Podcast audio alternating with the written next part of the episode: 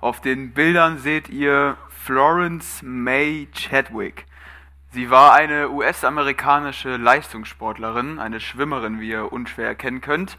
Ähm, sie war unter anderem die erste Frau, die den sogenannten Ärmelkanal sowohl mit als auch gegen die Strömung schwamm. Und ähm, sie wollte danach noch einen weiteren Weltrekord aufstellen, nämlich wollte die von einer Insel außerhalb von Kalifornien zur Küste Kaliforniens zurückschwimmen. Das sind ähm, ungefähr 34 Kilometer am Stück, wollte sie die schwimmen. Und am 4. Juli 1952, dem amerikanischen Unabhängigkeitstag, war es dann letztendlich soweit. Sie startete ihren Versuch. Ähm, hoch motiviert stieg sie ins Wasser. Das Wasser war eiskalt. Auch im Sommer ist in Kalifornien das Wasser sehr kalt. Und sie hat einfach angefangen zu schwimmen. Und verschiedene kleine Boote sind mit ihr geschwommen. Da waren unter anderem ein Fernsehteam drauf. Das Ganze wurde live übertragen. Im Fernsehen haben Millionen von Leuten zugeguckt.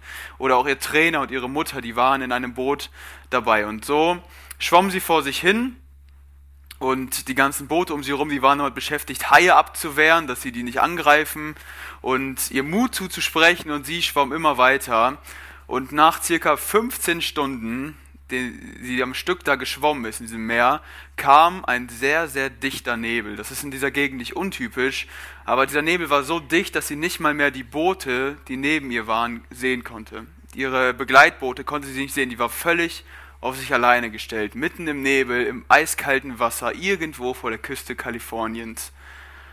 Und langsam kamen die Zweifel und die Kräfte ließen nach und sie konnte einfach nicht mehr weiter Sie wusste nicht, was sie machen will. Sie schreit zu ihrem Begleitboot, ich kann nicht mehr. Und ihre Mutter und ihr Trainer, die sprechen ihr Mut zu.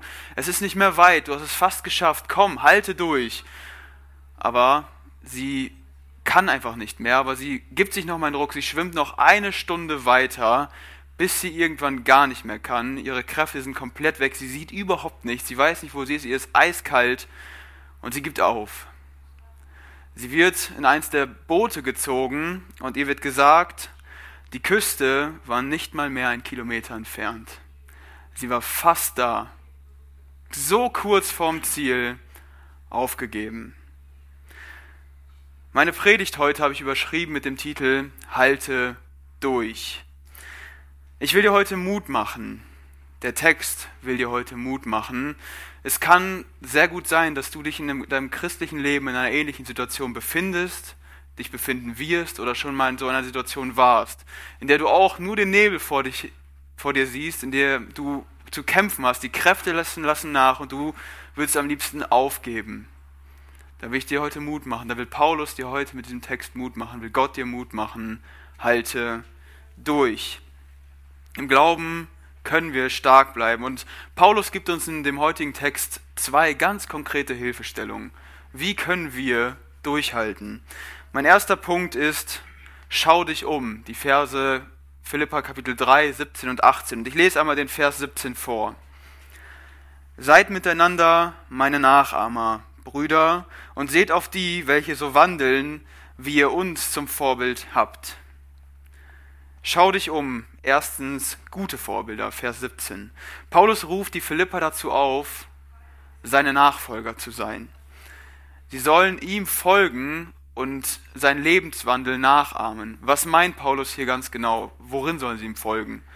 Und ich glaube, das wird relativ schnell, relativ klar, wenn wir uns einfach mal den Kontext angucken. Wir hatten bei der letzten Jugend hat Marco ähm, oder bei der letzten, beim letzten Mal im Philipperbrief hat Marco die Verse ausgelegt. Und wenn wir uns zum Beispiel den Vers 7 und den Vers 13 angucken, dann steht da, aber was auch immer mir Gewinn war, das habe ich um Christi willen für Verlust gehalten. Oder Vers 13, ich vergesse, was da hinten ist und strecke mich aber aus nach dem, was vorn ist.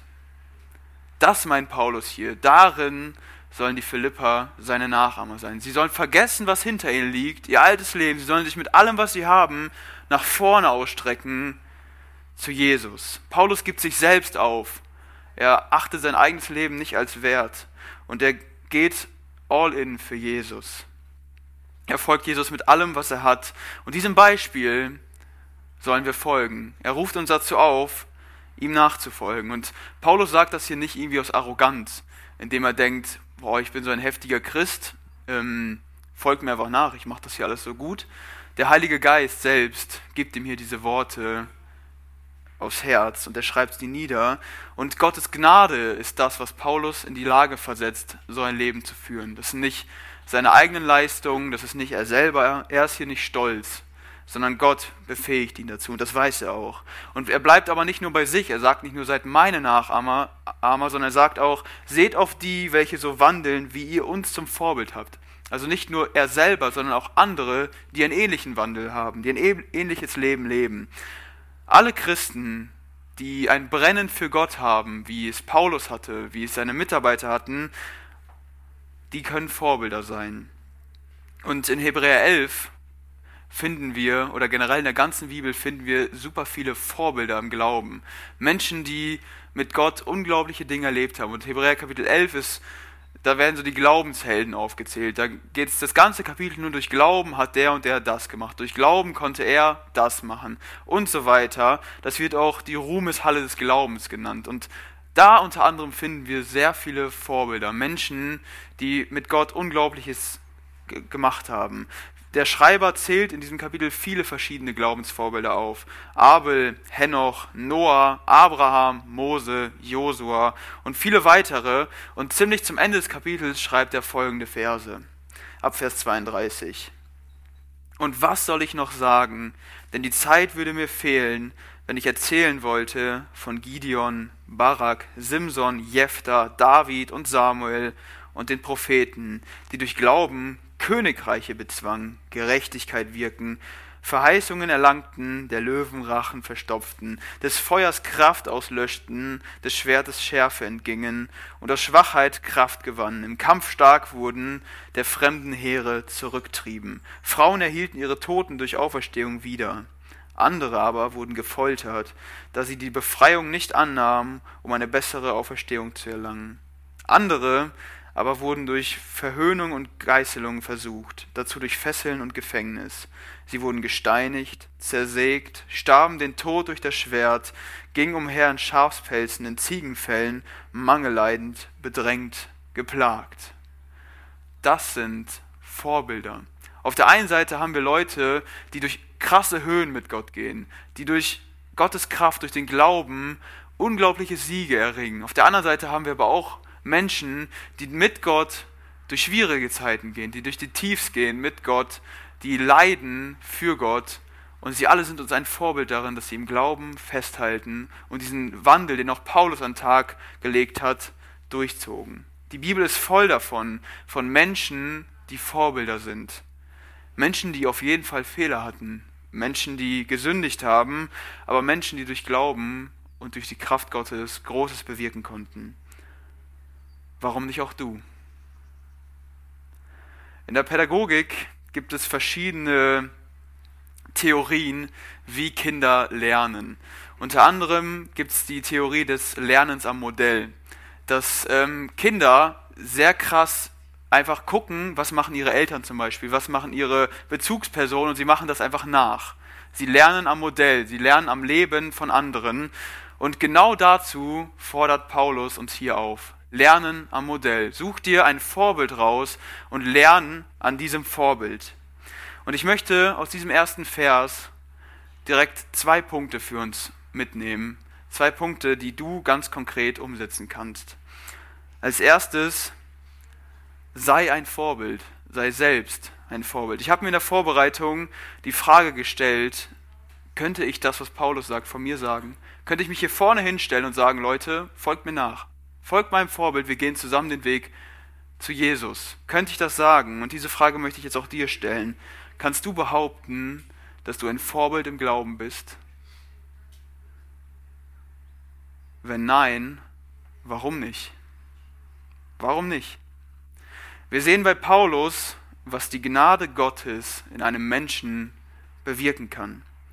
Wir sehen einen Menschen mit Schwachheiten, mit Gebrechen, einen Mensch, der voller Sünde war, wie wir auch.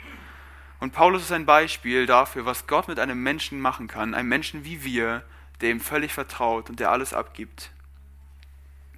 Was unterscheidet dich von Paulus? Was unterscheidet dich von diesen ganzen Glaubenshelden in der Bibel? Ist es nicht die Kraft Gottes und die Gnade Gottes, die diese ganzen Menschen in die Lage versetzt, so ein Leben zu führen, solche Dinge zu tun? Und ist es nicht dieselbe Kraft, die auch in dir wohnt? Also was unterscheidet euch?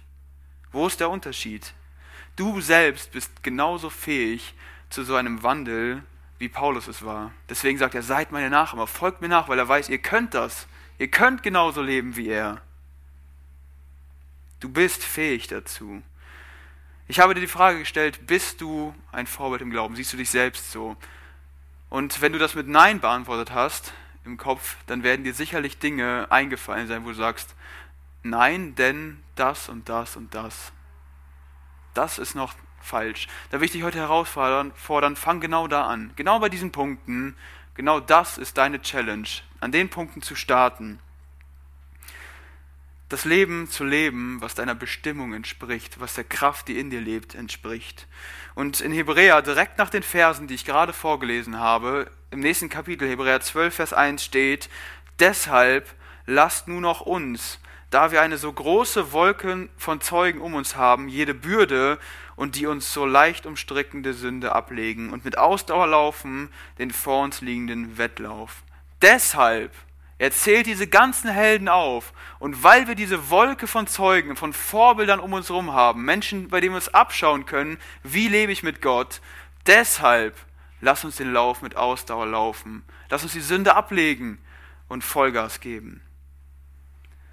Leider lebe ich selbst so oft so weit unter dem, zu, dem ich eigentlich fähig bin durch die Gnade Gottes.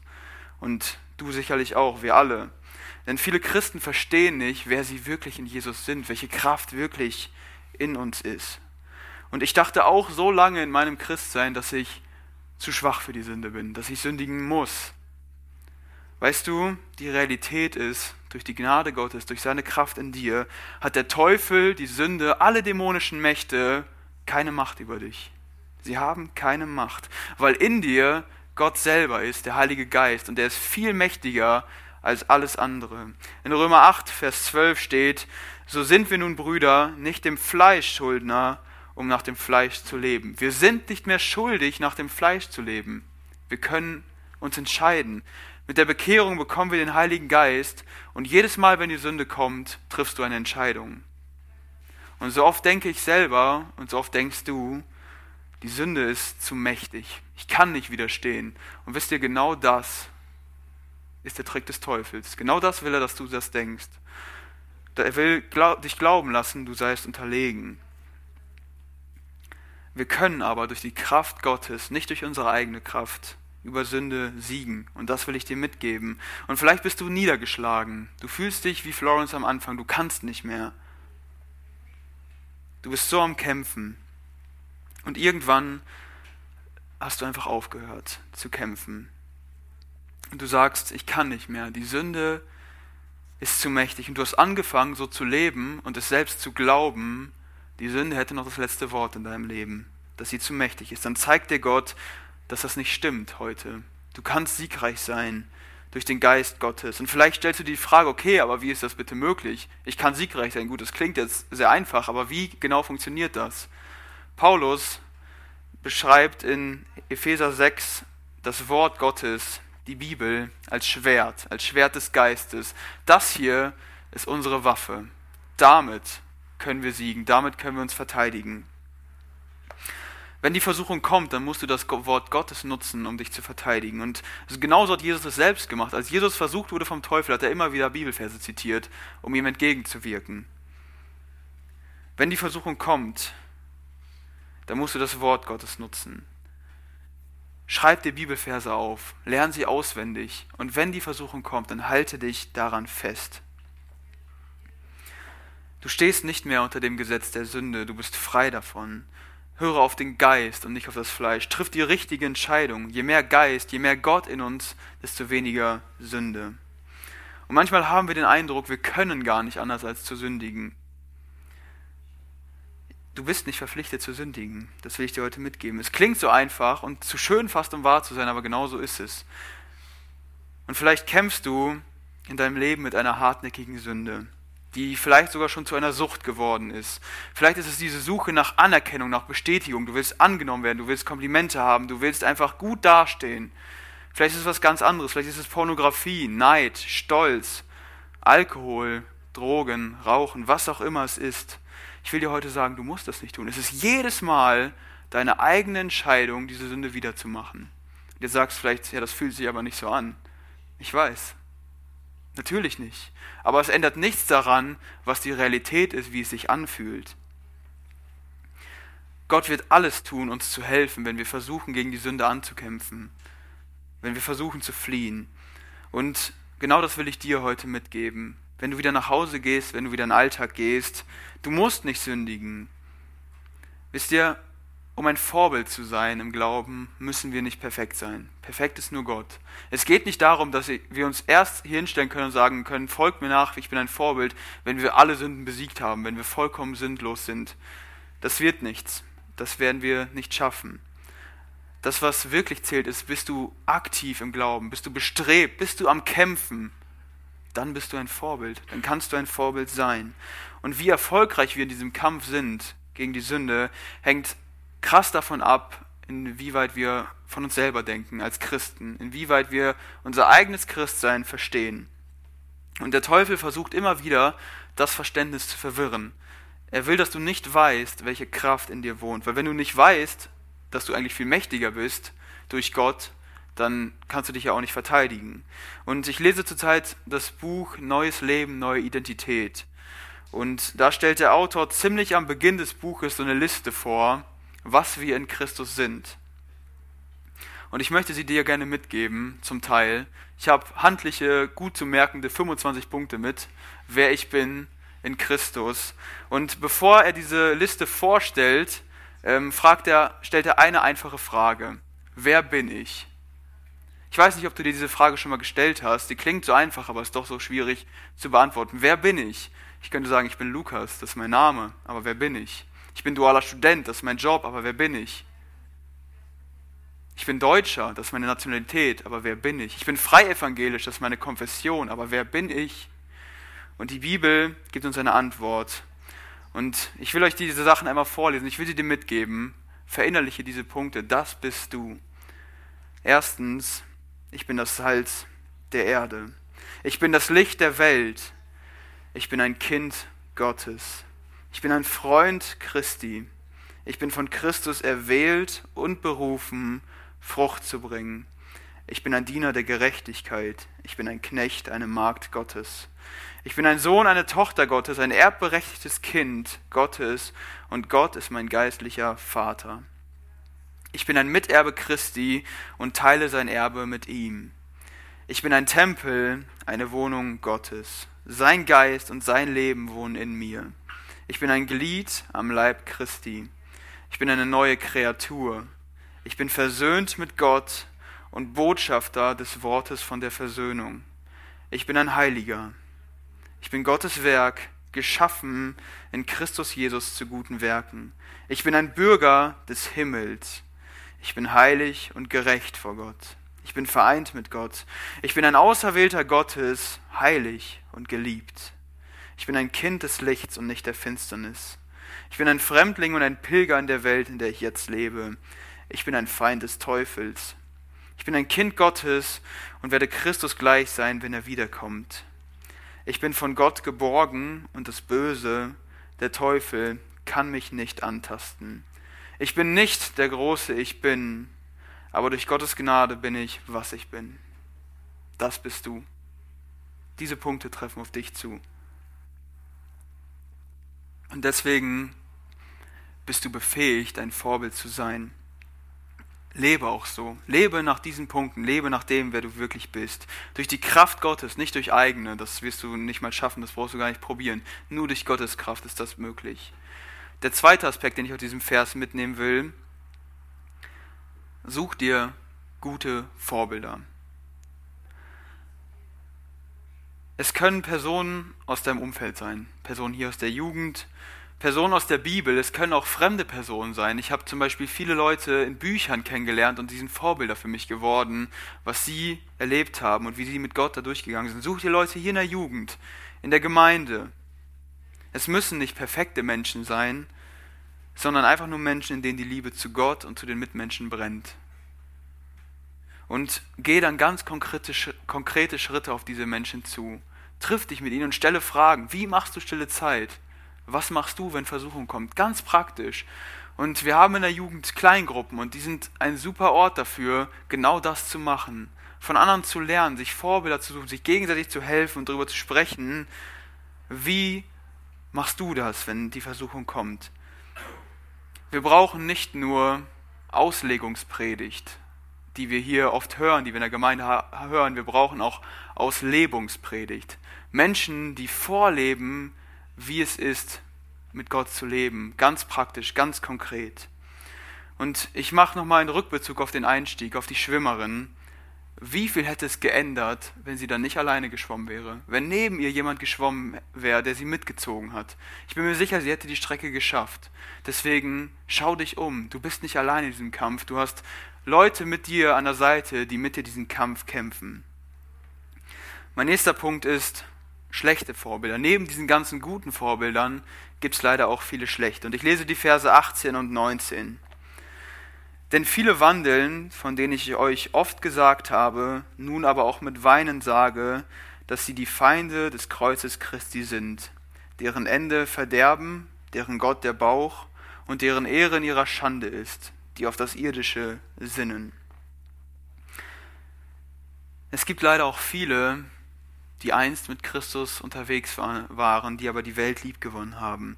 Sie waren bekannt. Paulus sagt hier, ich habe euch oft von ihnen erzählt und jetzt muss ich unter Tränen sagen, sie sind Feinde geworden, Feinde des Kreuzes. Sie lehnten das Kreuz und alles, wofür es steht, ab. Die Erlösung, das, was Jesus am Kreuz getan hat, das hat ihnen nichts bedeutet. Und sie lehnten es auch ab, ihr das Kreuz selbst zu tragen. Alles, was mit dem Kreuz zu tun hat, haben sie als Schwachheit gesehen und wollten nichts damit zu tun haben. Sie waren weit davon entfernt, diese Gesinnung zu haben, von der Paulus am Anfang gesprochen hat, wo die Philippa Nachahmer sein sollen, wo man alles vergisst, was hinter ihm ist und sich ausstreckt nach dem, was vorne ist. Davon waren sie weit entfernt und dieser Umstand rührt Paulus zu Tränen. Ihr Ende ist das Verderben, sagt er hier. Sie werden keine Rettung erhalten, sie werden nicht bei Gott sein. Das Kreuz ist nämlich die einzige Möglichkeit, wie du, wie ich in den Himmel kommen können. Und wenn man das ablehnt, ein Feind des Kreuzes ist, so wird man nicht im Himmel sein.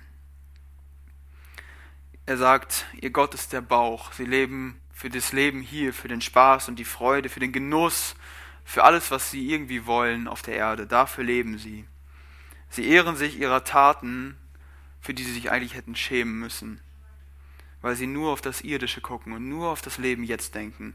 Und ist das nicht genau das, was wir auch in der Welt da draußen sehen? Leben nach den eigenen Begierden, wie abscheulich sie auch sein mögen. Hauptsache, mir geht's gut. Ich nehme, was mir gut tut, sollen die anderen noch gucken, wo sie bleiben. Über den Mann am Kreuz wird nur Witze, werden nur Witze gemacht. Er wird verspottet. Man lebt im Hier und im Jetzt. Man rühmt sich Dingen, die man sich eigentlich schämen müsste hier habe ich betrogen und habe diesen Vorteil bekommen mit diesem einfachen Trick. Ich habe den, den Spicker mitgenommen und konnte dadurch das gute Ergebnis in der Klausur schreiben. Und sie feiern sich dafür. Ich habe diese Lüge angewendet, um jemanden ins Bett zu bekommen und sie freuen sich darüber. Ich habe diese Lüge verwendet und die hat mich aus dieser übelst schwierigen Situation rausgebracht. Ich habe so und so die Steuern ausgetrickst, musste sie nicht zahlen, Steuern hinterzogen, durch einen einfachen Zahlendreher. Und sie feiern sich dafür. Sie feiern die Sünde unter dem Deckmantel der Freiheit. Und auch Paulus kannte solche Personen. Er kannte Menschen, die einst dabei waren, aber dann Feinde des Kreuzes geworden sind. Und er schreibt unter anderem von einem von diesen Menschen in 2 Timotheus 4, Vers 10. Da schreibt er, denn Demas hat mich verlassen, weil er diese Welt wieder lieb gewonnen hat und ist nach Thessalonich abgereist. Das ist ziemlich zum Ende von Paulus Leben, kurz vor seinem Tod, wird Paulus verlassen. Demas gewinnt die Welt lieb. Er wird Feind des Kreuzes. Er war einst ein Freund, er war einst ein Mitarbeiter, aber jetzt hat er die Welt lieb gewonnen.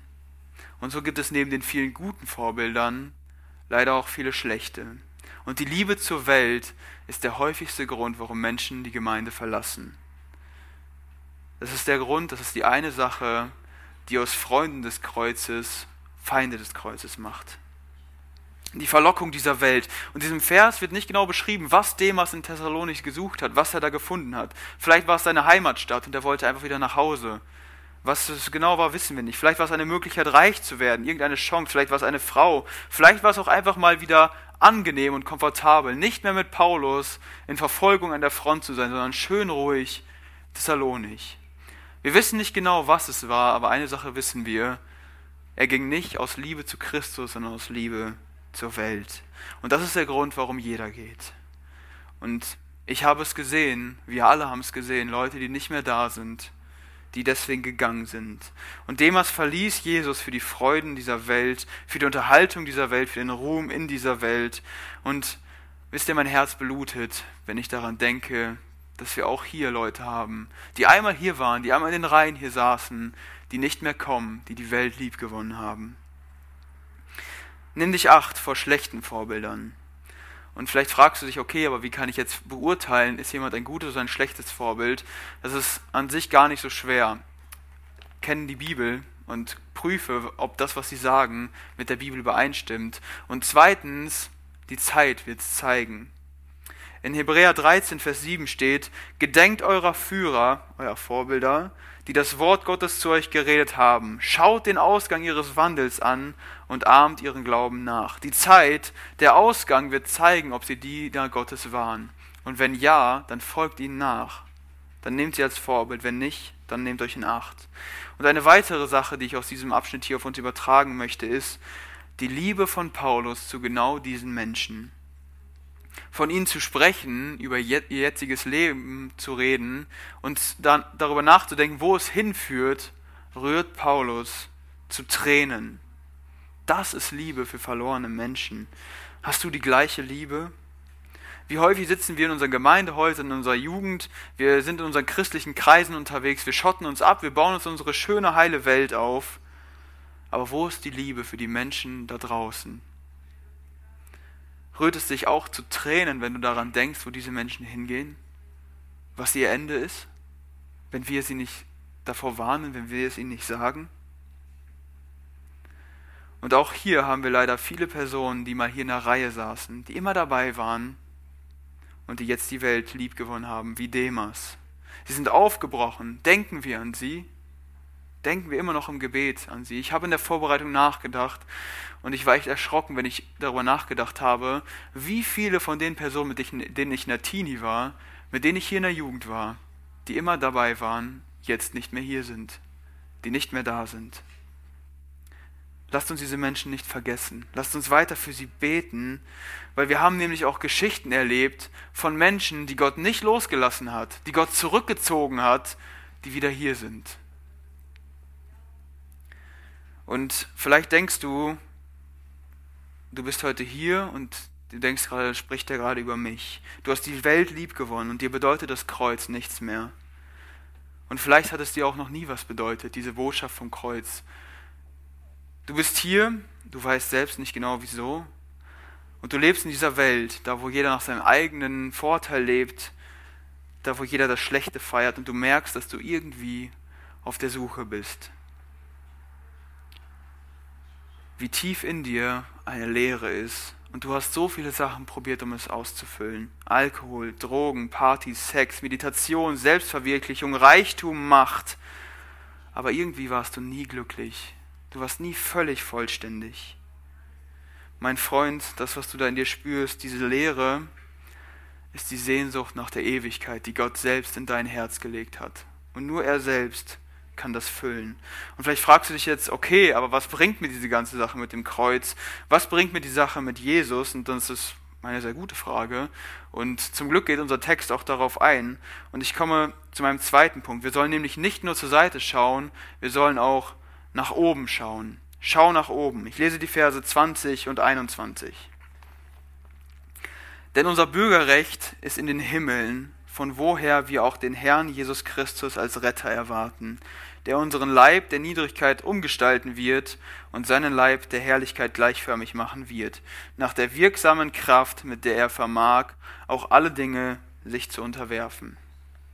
Dieser Vers beginnt mit einem Denn, ein neuer Abschnitt, ein Kontrast zu dem, was davor steht. Wir gehen nicht ins Verderben, wir sind nicht auf das Irdische, denn unser Bürgerrecht ist im Himmel. Wisst ihr, die Stadt Philippi, die, der Brief geht an die Philippa in Philippi, ähm, war eine römische Kolonie. Und das heißt, dass die Philippa römische Bürger waren. Sie hatten das römische Bürgerrecht, sie hatten das Vorrecht, die ganzen Vorrechte und den Schutz Roms in Anspruch zu nehmen. Und darauf waren die Philipper extrem stolz, dass sie römische Bürger waren. Das hatte was zu bedeuten in der damaligen Zeit. Und Paulus sagt ihnen hier, das ist nicht das Bürgertum, was wirklich zählt, das Bürgerrecht. Das, was wirklich zählt, ist das Bürgerrecht im Himmel. Und die meisten von uns hier sind deutsche Staatsbürger.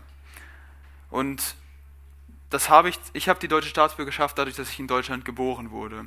Und mit dieser deutschen Staatsbürgerschaft gehen auch viele Rechte einher. Wir stehen unter dem Schutz des Gesetzes, wir haben viele Vorteile und es, wir haben ein Bürgerrecht, für das wir teilweise sehr beneidet werden in anderen Flecken der Erde. Aber auch das, diese Rechte, die wir als Deutsche haben, das ist nicht das, was wirklich zählt. Diese deutsche Staatsbürgerschaft, die ist nicht die wirklich wichtige, sondern die wirklich wichtige, auf die es wirklich ankommt, ist die Staatsbürgerschaft im Himmel. Die deutsche Staatsbürgerschaft habe ich bei der Geburt erhalten, dafür, dass ich einfach hier in diesem Land geboren wurde. Die himmlische Staatsbürgerschaft habe ich bekommen, als ich meine Entscheidung für Jesus getroffen habe. Der Himmel ist mein Recht geworden. Als Kind Gottes ist der Himmel dein Recht. Du hast den Anspruch darauf. Schau nach oben auf dein Bürgerrecht im Himmel. Und der Vers geht weiter und sagt, dass wir auf einen Retter warten, der vom Himmel kommen wird. Und das griechische Wort, was hier für erwarten benutzt wird, ist ein sehr, sehr starker Ausdruck. Er wird zum Beispiel auch in Römer 8, Vers 19 verwendet, wo steht, denn das sehnsüchtige Harren der Schöpfung wartet auf die Offenbarung der Söhne Gottes. Das ist ein aktives Warten, ein sehnsüchtiges Warten. Es geht um die ernsthafte Erwartung eines Ereignisses, welches kurz bevorsteht. Man könnte das auch so übersetzen wie man hebt den Kopf und versucht etwas zu sehen oder zu hören, auf das man sehnlichst wartet. Das ist hier gemeint, ein aktives Erwarten auf unseren Retter. Jesus kam einmal, um unsere Seelen am Kreuz zu erlösen, zu erkaufen, und er kommt ein zweites Mal, um unsere Leiber zu retten. Und wie das aussieht, wird im Vers 21 ausgeführt. Ich lese dir noch einmal vor. Der, der unseren Leib der Niedrigkeit umgestalten wird und seinem Leib der Herrlichkeit gleichförmig machen wird, nach der wirksamen Kraft, mit der er vermag, auch alle Dinge sich zu unterwerfen. Bei seinem Kommen wird dieser Körper, den wir jetzt haben, dieser Körper der Niedrigkeit, umgestaltet, sodass er dem Körper von Jesus gleichförmig ist. Und dieser Tausch wird mit Macht vollzogen. Wir gehören dem Himmel an, aber wir leben noch im Leib, im Körper auf dieser Erde. Aber in einem Moment bekommen wir einen neuen Körper, entweder durch den Tod oder durch die Entrückung. Und ein, wir bekommen einen vollkommenen, ewigen Körper, ohne Schmerzen, ohne Müdigkeit. Unser schwacher, gebrechlicher Leib wird dem Herrlichkeitsleib von Jesus gleichgemacht. Und das wird in einem Augenblick geschehen. Neuer Leib. Alles ist weg. Und vielleicht erlebst du die Schwachheit des jetzigen Körpers gerade richtig krass. Vielleicht hast du irgendeine Krankheit, die dich plagt, eine Depression, irgendwelche Süchte und vielleicht erlebst du gerade richtig viel Leid in deinem Leben. Leiden, die vielleicht deinen Körper betreffen oder auch deine Psyche. Und du machst dir so viele Sorgen, du hast mit so vielen Ängsten zu kämpfen. Da will ich dir heute diese Hoffnung zusprechen. Es kommt der Moment, wo Jesus dich mit Macht verwandelt und in diesem einen Moment wird das alles nicht mehr sein. Du wirst frei sein von all diesen Dingen. Spätestens im Himmel. Ich kann dir nicht versprechen, dass hier auf der Erde das schon passieren wird, dass alles aufhört, alle Leiden aufhören. Aber ich will diese Hoffnung mitgeben, es wird dieser Moment kommen.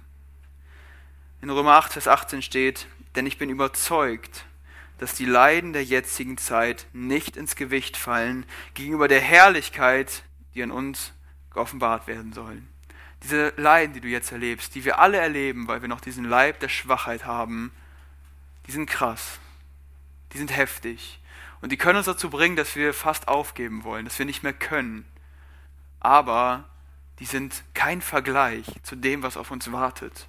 Die fallen nicht ins Gewicht. Er macht dir das Bild von einer Waage auf. Wenn wir die Leiden der jetzigen Zeit, alles Schlimme, was in deinem Leben passiert, auf eine Waagschale legen und das, was noch kommt, auf die andere, die wird komplett so ausrasten und die würden einfach wegfliegen. Es macht keinen, es ist kein Vergleich. Sie fallen nicht ins Gewicht. Halte durch und schau nach oben, auf dein Bürgerrecht, auf die Rettung und auf deine Verherrlichung, die Verwandlung von deinem Leib.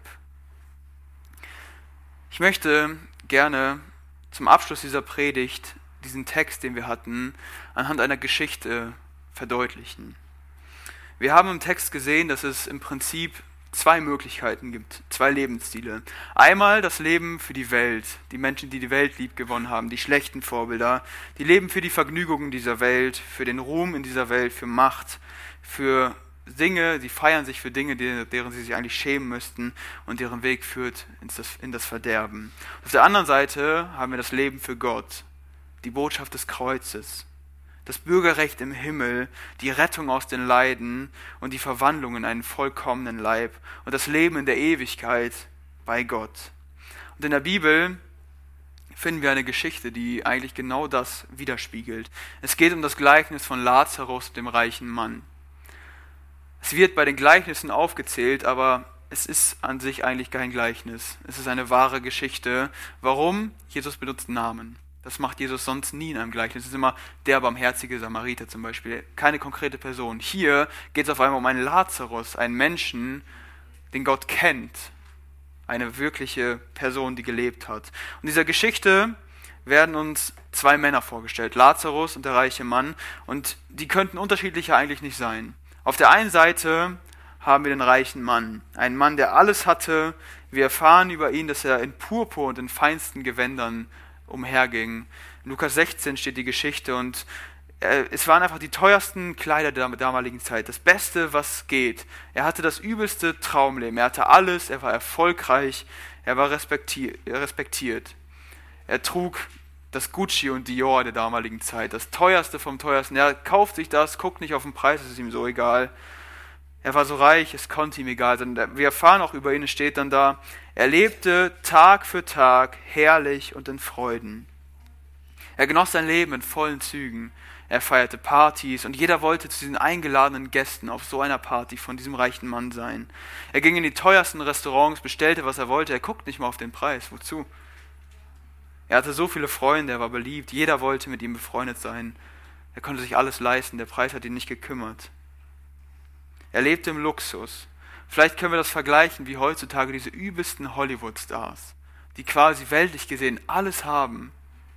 Er hatte keine Sorgen. Und wozu auch? Er hatte doch alles, was man auf der Erde haben kann.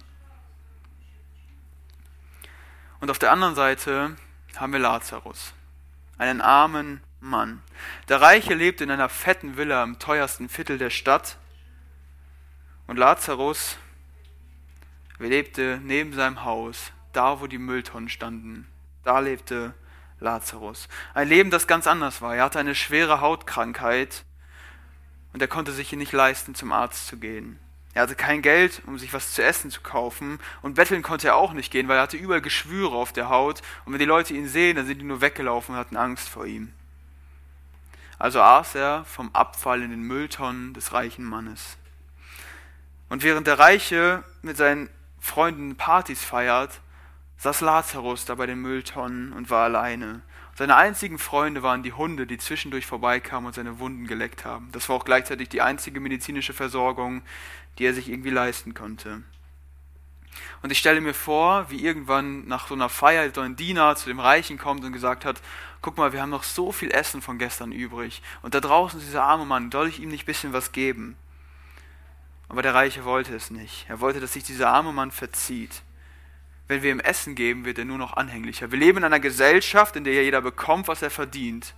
Wenn er nicht arbeiten geht, hat er auch nichts zu essen. Selbst schuld. Und er ekelte sich jedes Mal, wenn er vorbeigehen musste und diesen Lazarus da liegen sieht. Das war das Leben von Lazarus. Wie ein Haufen Elend lag er da bei den Mülltonnen. Keiner beachtete ihn, er hatte niemanden. Und doch wird bereits hier in der Geschichte deutlich, dass es noch einen weiteren enormen Unterschied zwischen den beiden gibt. Lazarus wird mit Namen angesprochen. Warum? Gott kennt ihn. Und Gott kennt die Sein. Deswegen kennt er Lazarus und spricht ihn mit Namen an. Anders als den reichen Mann, den kennt Gott nicht. Er wird nicht mit Namen angesprochen. Gott kennt Lazarus. Lazarus gehörte zu Gott. Der reiche Mann hingegen nicht. Er gehört nicht zu Gott. Und dann steht in Lukas 16, Vers 22, es geschah aber, dass der arme Mann, dass der Arme starb und von den Engeln in Abrahams Schoß getragen wurde. Es starb aber auch der Reiche und wurde begraben. Das Leben der beiden geht zu Ende und zuerst stirbt der arme Mann. Allein, neben der Mülltonne, ohne Beerdigung, ohne einen einzigen Menschen, der um ihn trauert. Seine Leiche wahrscheinlich einfach auf die Müllkippe geschmissen. Keiner interessierte seinen Tod. Ich glaube, der Reiche war sogar froh. Endlich ist er diesen lästigen Penner los, der dann neben seiner Mülltonne sitzt und einfach ganz halt nur das Essen isst. Endlich ist er ihn los. Und im Moment des Todes ändert sich alles, seine Situation schlagartig. Gott schickt einen Engel, schickt Engel, um Lazarus abzuholen. Im Moment des Todes ist er nicht mehr alleine. Im Leben war er immer alleine, aber im Tod schickt Gott einen Engel-Abholservice extra für Lazarus. Und er wird von ihnen in den Himmel getragen. Und da findet ein Fest zu, zu Ehren seiner Ankunft statt. Und er darf neben Abraham sitzen. Das war für einen Juden der damaligen Zeit die größte vorstellbare Ehre, das Beste, was geht. Auf einem himmlischen Fest neben Abraham sitzen. Besser geht's nicht. Und diese Ehre, diese größte Ehre der damaligen Zeit, wird diesem armen Mann zuteil, diesem Lazarus. Und auf einmal sitzt er bei einer Feier am Tisch und wartet nicht mehr bei den Mülltonnen, bis die Reste der Feier kommen und er sich da raussuchen kann, was man noch essen kann. Die Situation ändert sich drastisch. Und wir erfahren auch, dass der reiche Mann stirbt. Und hier steht, er wird begraben. Wahrscheinlich deutlich später. Und ich kann mir vorstellen, wie bevor er stirbt, ist er noch zu allen Ärzten gegangen, die irgendwie irgendwas machen können, hat jede Maßnahme ergriffen, um sein Leben irgendwie zu verlängern. Und es hat vielleicht eine Zeit lang geklappt, aber der Tod ist unausweichlich. Und sein Tod sah von außen ganz anders aus als der von Lazarus.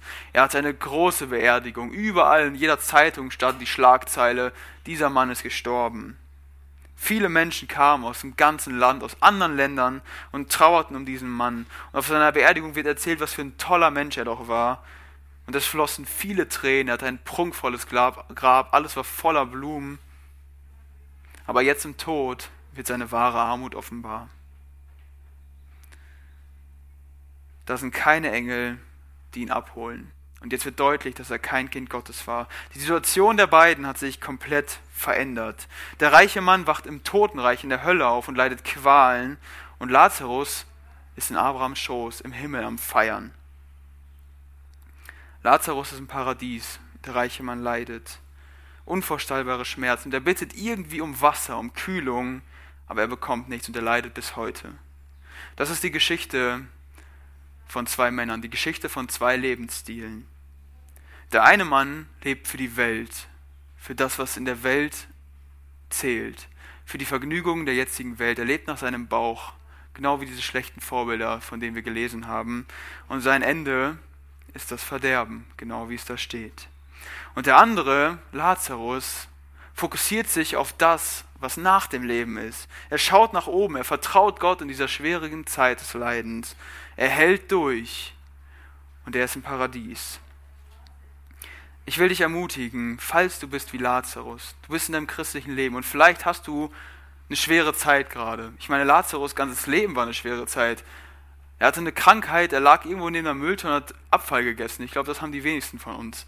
Er hatte eine wirklich schwere Zeit, aber er hat durchgehalten. Und dein Leben führt in den Himmel. Halte auch durch. Und falls du bist wie der reiche Mann, du lebst so ein bisschen nach deinen eigenen Begierden, nach deinem eigenen Bauch, dann will ich dich warnen. Du hast hier vielleicht ein schönes Leben, aber im Moment des Todes ändert sich alles schlagartig. Im heutigen Text, in den Versen hier in Philippa, ging es um das Verderben und das Leben, das in dieses Verderben führt. Und die Geschichte dieses reichen Mannes beschreibt, wie dieses Verderben aussieht. Und ich will damit jetzt niemand manipulieren, niemanden hier Angst machen oder irgendwie drängen. Das Einzige, was dich retten kann, ist der Glaube an Jesus und nicht die Angst vor der Hölle. Aber ich darf und ich werde diese Tatsache, dass es ein Verderben gibt, nicht herunterspielen, weil es in diesem Text vorkommt. In christlichen Kreisen wird die Hölle fast schon verschwiegen, aber Jesus selbst redet sehr viel davon und warnt heftig davor. Was lernen wir in diesem Gleichnis, in dieser Geschichte von Lazarus und dem reichen Mann über diesen Ort, über das Verderben? Erstens, ein Ort des Leidens. Der reiche Mann wird gequält, und alles, wonach er sich sehnt, ist, dass die Schmerzen irgendwie weniger werden. Und das führt zu zweitens, keine Linderung der Schmerzen möglich. Wenn wir Schmerzen haben, Kopfschmerzen, was auch immer, können wir eine Tablette nehmen und die Schmerzen werden besser. Das geht dann nicht mehr. Die Situation ändert sich nicht. Er fleht Abraham förmlich an und Lazarus, ihm irgendwie zu helfen, aber es geht nicht. Für alle Ewigkeiten leiden und es wird nie besser. Und drittens, ein Ort der Einsamkeit. Es wird deutlich, dass man in der Hölle, dass du in der Hölle für immer alleine bist und leidest, ohne Gemeinschaft. Lazarus feiert ein Fest mit anderen Leuten, er hat Gemeinschaft, der reiche Mann ist alleine. Für alle Ewigkeit alleine mit den Schmerzen. Alles in allem die Hölle ist ein unglaublich furchtbarer Ort. Denn da ist alles, was Gott nicht ist und alles, was Gott ist, Glück, Freude, Liebe, Friede, Hoffnung, gibt es dort nicht. Und wahrscheinlich findest du den Gedanken an diese Hölle schrecklich. Ich finde ihn schrecklich, daran zu denken, was das für ein Ort ist. Und wisst ihr, auch Jesus fand diesen Gedanken oder findet diesen Gedanken schrecklich. Und deswegen kam er auf die Erde, weil er konnte den Gedanken nicht ertragen, dass du einmal an diesem Ort sein würdest. Er kennt deine Sünden, er weiß, was du alles falsch gemacht hast, was du noch alles falsch machen wirst. Und er wusste, dafür musst du eigentlich an diesen Ort, in das Verderben. Und aus diesem Grund kommt er auf die Erde. Er nimmt dieses Leid in Kauf. Er schont sich nicht. Er wusste, was es bedeutet, wenn er auf die Erde kommt. Wir hatten jetzt Karfreitag, wir hatten diese ganzen Geschichten, was es bedeutet, wie sehr er gelitten hatte. Und Jesus kündigt sein Leiden in der Bibel dreimal an. Und wenn wir zusammenfassen, wie sein Leid da beschrieben wird, dann kommen wir auf folgende Beschreibung. Er spricht von Auslieferung an die jüdisch-geistliche Elite. Er spricht davon, dass er gefesselt wird, dass er gefangen genommen wird. Er spricht davon, dass er in andere Gewalten übergeben wird. Er spricht von Verwerfung durch die Elite. Er spricht davon, dass seine Person niedergemacht wird. Er spricht von Verurteilung zum Tode in einem ungerechten Prozess mit falschen Zeugen. Er spricht von Auslieferung an einen Heiden, an Pilatus, an die Römer. Er spricht davon, dass ihn heidnische Soldaten, römische Soldaten foltern. Ihn erwartet Verspottung, er wird zur Schau gestellt und über ihn wird sich noch lustig gemacht, während er das alles erleidet. Er wird angespuckt und schließlich die Kreuzigung, ans Kreuz genagelt, öffentlich bloßgestellt für die Sünde, die du gemacht hast.